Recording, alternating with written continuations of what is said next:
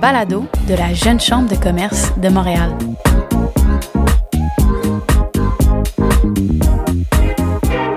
Gabrielle, Azélie, un grand merci d'être avec moi aujourd'hui pour la concrétisation d'un beau et grand projet, je crois. Euh, le tout premier balado de la Jeune Chambre de commerce de Montréal, c'est pas rien. Pas rien. Incroyable. Oui. À la JCCM, ça faisait longtemps qu'on avait envie d'offrir ce genre de plateforme pour la relève, par la relève, euh, de parler des enjeux qui les concernent. Comment est-ce que vous avez trouvé votre expérience? Alissa, euh, honnêtement, on vient de terminer l'enregistrement des cinq épisodes du balado, puis je suis contente qu'on soit à la relève au micro, qu'on prenne plus de place sur la place publique parce que quand on y pense, notre génération, la relève représente quoi, un, un tiers de la population à Montréal, au Québec.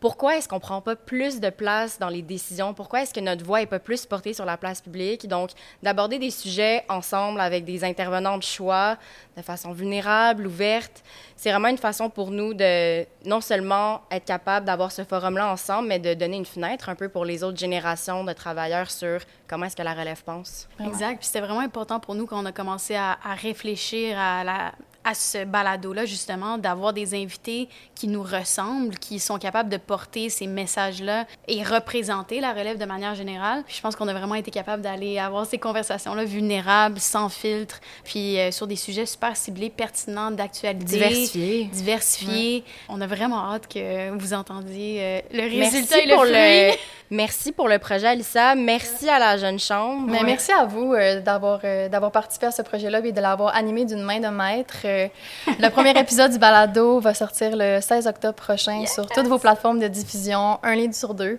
Alors, tout ce qui me reste à dire, c'est bonne écoute. Bonne écoute.